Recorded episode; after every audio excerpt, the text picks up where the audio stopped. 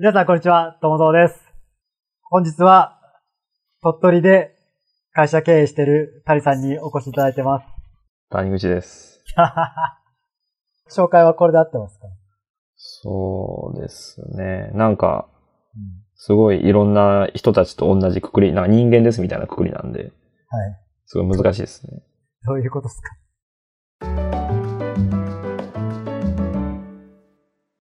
いや、なんか、くくりが広いじゃないですか。くくりが広い。なんか会社員の、会社員の誰々さんですみたいな。ああ。それって何みたいな。ショッカーから入るのみたいな。じゃあ、な、じゃあなんて紹介したらいいですか？え？だ鳥取で会社経営してる人なんてそんないないでしょ。そんなにないですね。なんだろう。あ体育施設の維持管理をしてますみたいな。じゃあ、そ、そっちで、じゃあ、はいえーそれでいきますよ。はい。鳥取ではい。体育館の維持管理をしてる谷、谷さんです。あどうも。よろしくどうぞ。そんな紹介の仕方あります？いや、ないね。やっぱ変わったことはいいことだ。そうね。変わったことはある、うん俺ちょっと話それるんですけど、はい、どうぞ。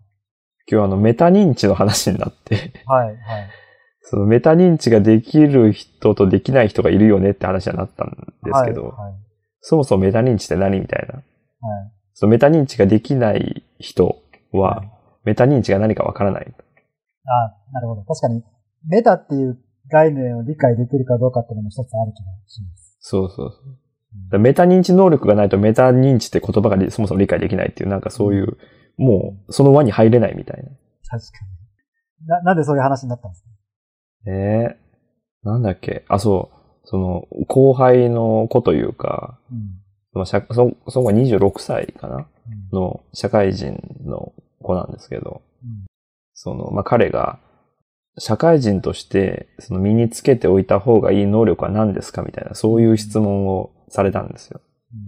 で、その一つに多分メタ認知の能力っていうのは、うん。すごい重要なんじゃないかって思って話したんですけど、うんでも、それ何ですかみたいな話になって、なんかそこでこうパッと、なんかこう相手を納得させれる説明はできなくって、うんで、何なんだろうなっていうその辺はこうメタ認知の研究の第一人者である友蔵さんにちょっとお伺いしたいなと思いまして、いつからメタ認知の第一人者になったんですかね。いやいや名乗ったら誰でもなれますから。そうですね。確かに。名乗ったもん勝ちかもしれないです。で、その時はなんて説明したんですか？その時は、何だったかな。でも、まずはそのウィキペディアで調べてみようみたいなうん話になって、うん。でそれがウィキペディアはなんか難しい言葉を調べるのには向かない気がしますね。うん、そう、だからそれも書いてあることは全然理解できなくって、うん。だからまあ、そこで書いてあったのは結構その俯瞰的にというか、うん。自分が今やってることをまあ抽象化して俯瞰的に見て、うん。そういう視点で見るみたいな、メタ視点みたいなうん。話だったんですけど、うん。うーん、なんだろうな。だから、そこ出したのは今日類似かな？類似というか、その抽象化というか、うん。もののこう要素を取り出してう、ん。それとこう似てるものをこう結びつけたりとか、うん。別の同じような仕組みを持っているものに、その話をこう、すり替えて考えてみたりとか、うん。っていうようなことがあったんだけど、でもなんかいまいち説明不足かな、みたいな。そ、その人はメタっていう言葉に、メタっていう概念をうん、だからなんかふ、俯瞰的、客観的に自分を見るっていうことですかね、みたいな。まあ違ってもないんだけど、なんだろう、単純にそういうだけの話でもないな、みたいな。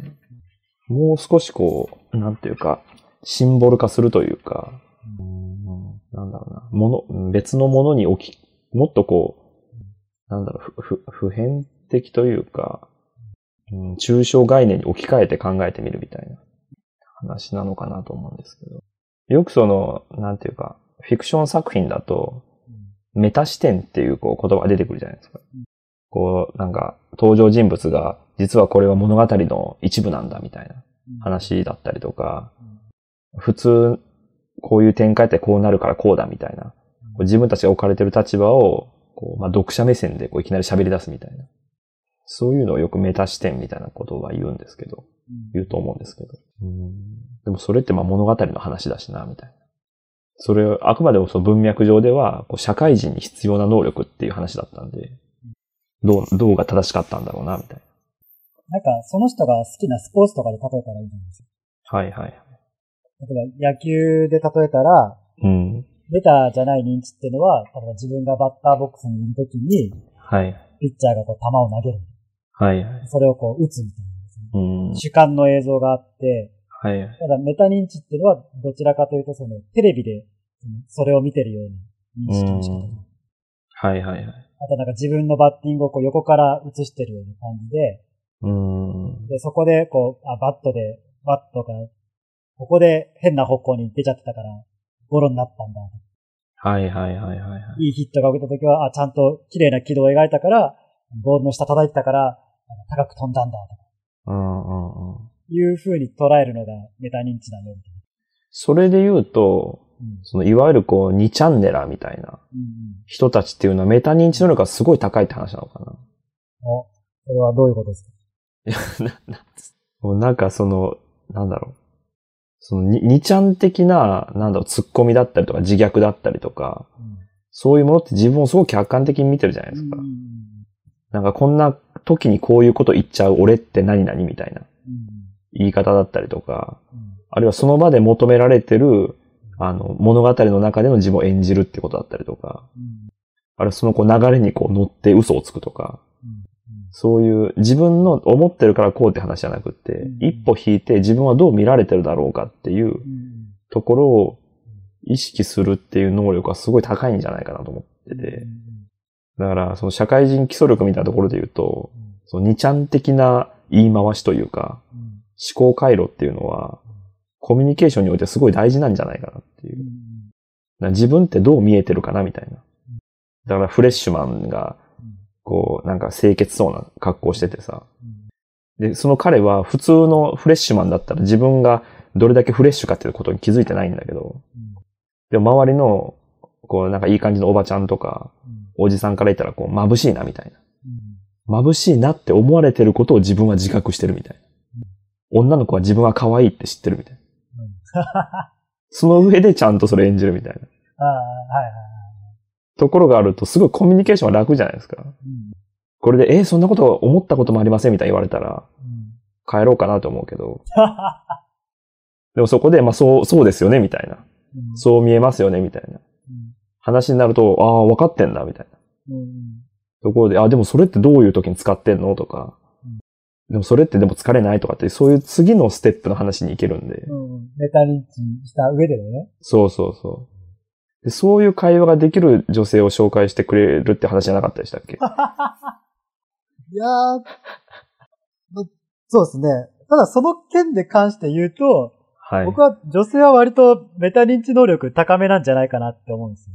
はいはいはなんでかっていうと、まあ、ちょっと、なんですかね、あまりにも、うステレオタイプな考え方かもしれないですけど、うんこの、女の子グループっていうのは、この、僕の認識では、なんかメタ認知ゲームをしてるんじゃないかっていうところがあって、面白い。ねあの、あくまで自分が、その、そのグループ内において、どういう役割を求められてるのかとか、はいはいはい。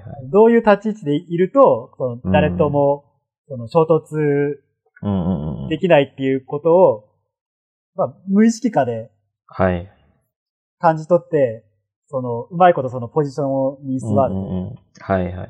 だから、そのグループの中心的な子じゃ、子がいるにもかかわらず、自分がその中心的な振る舞いをした瞬間、なんかもう、対立が起こるみたいな。グループ内で。あ3対3に分かれるみたはいいな。はいはいはいはい。ってなって、まあまあ自然とこう、まあ淘汰されていく。けれども、まあうまくグループがまとまってる時っていうのは、お互いが、まあその、メタ認知をした上で、はいはい。うまくこう、役回りを演じてるっていうこことがあると思うんで。なるほど。そういう意味では、逆に言うとその、女の子グループに所属し続けられる子っていうのは、まあメタ認知能力が高いと言ってもいいんじゃないですか。はいはいはい。でそれってこう、普段から評価をしてる側だからじゃないですか。うん。誰かの評価に触れ続けてると、じゃあ自分はどう見えてるんだろうっていううん。風になるというか、あの子ってなんかムカつくよねとか、あの子は、あの男の子にこんなことしてたからこうだよねみたいな。うん。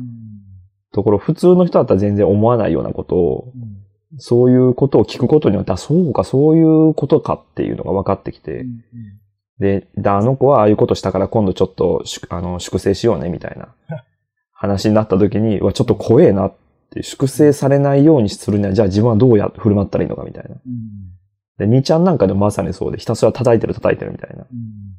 じゃあ自分は叩かれないためにどうしたらいいのかとか、誰がどういう視点で人を叩くのかっていうのを、うん。こう自分の体に馴染ませていくみたいな。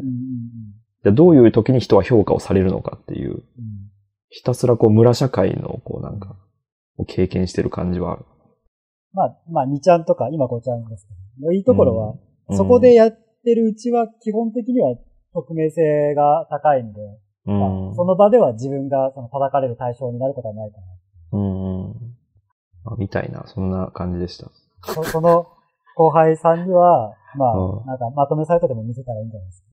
ああ、わかんのかでそんなにネタ認知能力が低そうな感じなんですなうーん。なんだろうな。その、メタ認知能力っていうことと、周りから自分がどう見られてるのか気にするっていうのは、必ずしもイコールではないっていうか。イコールではない。メタ認知ができた上で、えー自分が周りからどう思われるかっていうのを分かった上で、それを気にしないっていう人もいるんで。うんうんうんうん。そう、彼は周りからどう見られてるかっていうことはすごく気にするんだけどう、んでもだからといってそ、それがなんか面白さに行くみたいな感じではないというか。うんじゃあ、気にして怯えてるって感じ。そうそうそうそう。で、ひたすらこう期待に応えるようにしなきゃとか、ちょっとま、ま、真面目というか潔癖というか童貞というか。うんその話もうちょっと掘り下げてもいいですか？はいはいはい。あの、僕の認識では、うん人は、誰しも、うんそ、の、周りからどう見られているかっていうのを気にするっていうのが、デフォルト設定というか、初期設定として組みた、組み込まれてると思うんですよ。うん。なんでかっていうと、うんそ、れがないと、幼少期うん。に生きていけないからっていう認識なんですけど、うんうん。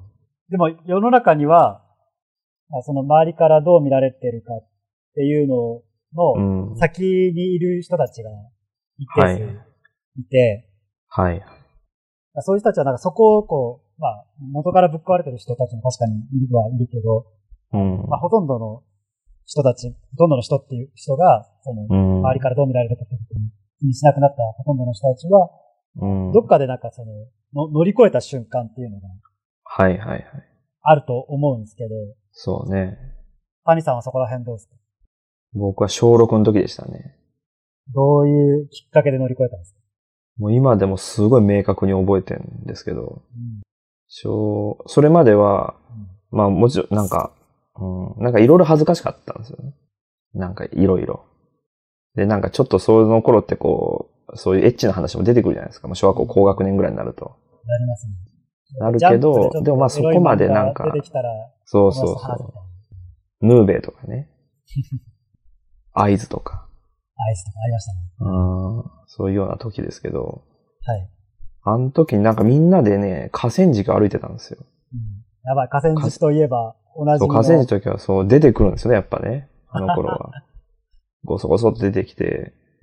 で、その時はね、ちょっと詳しくは見てないんですけど、なんか劇画調の確か漫画だったかな。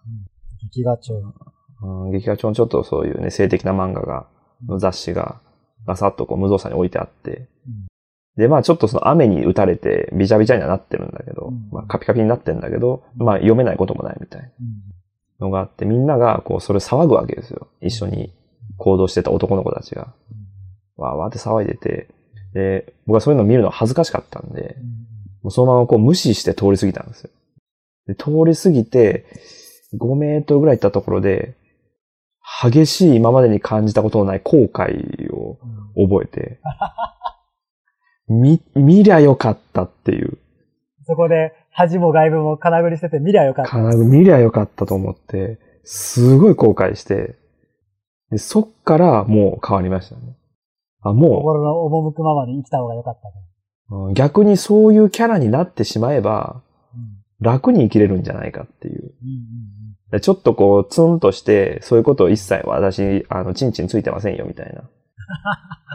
話で、行かずに、もう、もうそういうのってもう超いいよね、みたいな。超興味あるし、超見たいと思ってるみたいなことを、思うままに振る舞った方が楽に生きられるんじゃないかっていうことに、その時に気づいて。そっからまあこのありさまなんですけど。どのありさまですか？いやいや、そんなことはないですけど。そっからすごくだから楽になりましたね。ああ。あ、でもそこ、そういう、なんか、吹っ切れた体験が。でも、小6って早くないですか、どうなんですかねだ。ってまだ思春期も来てないぐらい。うんうんうん。早いですね。うん。はあ友蔵さんどうだったんですか？僕はもう完全に漫画の影響ですね。ああ、江川さん。あ、よくわかりました。さすがです。もう、そこまで出てきたらもう何も言えないんですけど。まあでも知らない方もいらっしゃるんで。あの、まあ、江川達也先生の東京大学物語っていうのがあって、まあそれの主人公の男の子が、とにかく。うん、そう、村上くんが、とにかく、周りからどう見られてるかっていうのを気にする、そんな男の子が、まあ、東京大学を目指すっていう物語なんですけど、まあ、結局東京大学物語っていうのは何かっていうのを一言でまとめると、はい。周りからどう見られてるかだけを気にして生きてきた男の子が、うん。自分の、まあ、その、その息を出して、自分が本当は何を求めてるかっていうのを自分で考え始めて、うんうん。そこから脱するっていうはいはい。作品なんですよ。一言でまとめちゃすごい、すごい、すごい大事な大きな話ですね。う。すごい大事な大きな話です。うんだから、それを延々、何度も何度も繰り返すんです。もう、俺は、誰にどう思われても構わないから自分の思うままに生きようってやるんですけど、はいはい。ちょっとするとまた、どう見られてるかっうん。ていうのを気にし始める。うん、うん、うんで、なんかちょっと変なことやっちゃう。はい作ったことやっちゃう。の子も堂々巡りを何度もする。うん。リアルですね。そう。最初は、なんか、いわゆるその、地元の高校の秀才としてどう見られてるか。はいはい。途中からは、その、東大生としてどう見られるかみたいな。うんうんうん。っていうのも永遠繰り返していくって話でもう、だから僕もなんか、それを見たときに、うわ、完全にこれ、俺の話じゃんかと思って。いつ読んだんですか？そさ初初読は？所読は多分中学2年生。いはいや。やいやいや、いや小6にで抜けた人に言われたくはないですけど。あれ完全18禁でしょ、あの漫画は。いや、だあれはだからたまたま家にあったんですよ。うん、たまたまね。あの、姉の、これ推測ですよ。姉の元彼が置いてった。い、すごいな本当に縁ってあるんですね。や、えこれあれは完全に縁でしたね。うんそれも絶妙な関数を置いていって、あの 1巻から4巻置いてって、まずは。で次飛んで18巻に飛ぶっていう。すごいね。コミック CM はじゃない お試し読みみたいなことで。そう。でもそれをちょ1巻から4巻まで行って、で18巻まで飛んだ時に、はいはい。この間どうなってるんだろうなとんでもない展開になってるけど、うこのん。14巻の間に、間の14巻の間に何があったんだろう はいはいはい。と妄想を膨らませながら、あの、はい家の近くのブックオフで、毎週土曜日読みに行くっていうことはいはいはい。すごい。で、自分も、なんか、よし、俺も乗り越えたって思ったけど、やっぱり人の目を気にするってなっちゃった時にも何回も何回も読み返して、はいはい。まあなんでその僕の人生観は、あのブックオフさんのおかげで培われたと言っても過言ではない。効果不効果。そうか、そうか。あその後ちゃんと前回、前回買いましたので。はいはい。うんこれってリンクとか貼るんでしたっけ？これはリンクは貼れ、貼ろうと思えば貼れます。貼っときましょうあの、えー動画説明欄に、はい。東京大学物語に全巻セットちょっとリンク貼っておきますので、ぜひそちらから、あの、一巻だけ読んでみるといいんじゃないですか。そういう感じで。そういう感じで、えーちょっと思いのほか、このメタ認知の話が長くなったんで、一旦切りましょうか。はい。はい。すいません。で、えーまあ今回、まあ今回はというか、ちょっと、えー話したかった内容は、はい。レーシック手術とボツリヌスキン注射の話。ないでしょ、そんなの、本当にい、やいや、あるでしょ。びっくりしますよ。あるでしょ。えーを、えーうん次回行いますんで、えーお楽しみ。えーまあ、ボツリヌスキンとか、あの、レーシック手術っていうのは、まあ、存在は知ってるけれども、まあ、自分がやるかって言ったらちょっと微妙なラインのことじゃないですか。はいはい。で僕らが実際にそれを経験してるので、そうです、経ね。験談を話すという回をお送りしたいと思います。ちょっと思いのほか前半の話が盛り上がったんで、これは次回にしましょいいです、すいません。はい。う。というわけで、今回もありがとうございました。ありがとうございました。